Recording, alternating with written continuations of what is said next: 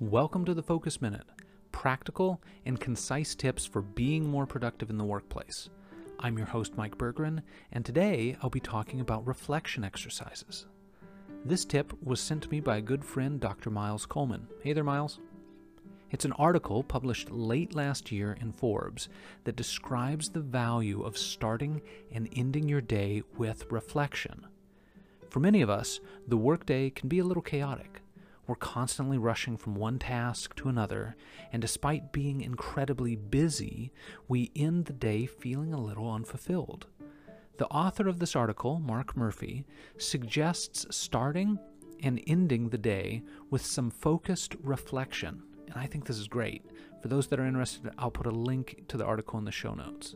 Here's how it works Start the day by asking yourself a couple questions. Firstly, ask yourself what are one or two things I need to achieve in order to consider this a successful day? Write the answers down on a piece of paper.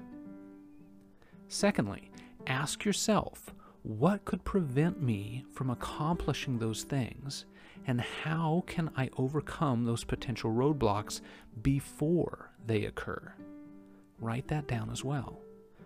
The reason why I like this so much is that this approach challenges us to go beyond wishful thinking and really make an effort to protect time for important tasks.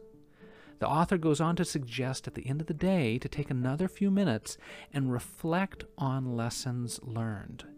Think about what went well and what could have gone better. Be specific, write down the details. This kind of effort sets up your next day for improved success. That concludes today's episode. If you'd like to learn more, check out thefocusminute.com where you can find show notes, episode archives, and links to additional resources. You can also send an email to thefocusminute at gmail.com with questions, feedback, and topic suggestions. Thanks so much for listening. Have a productive day.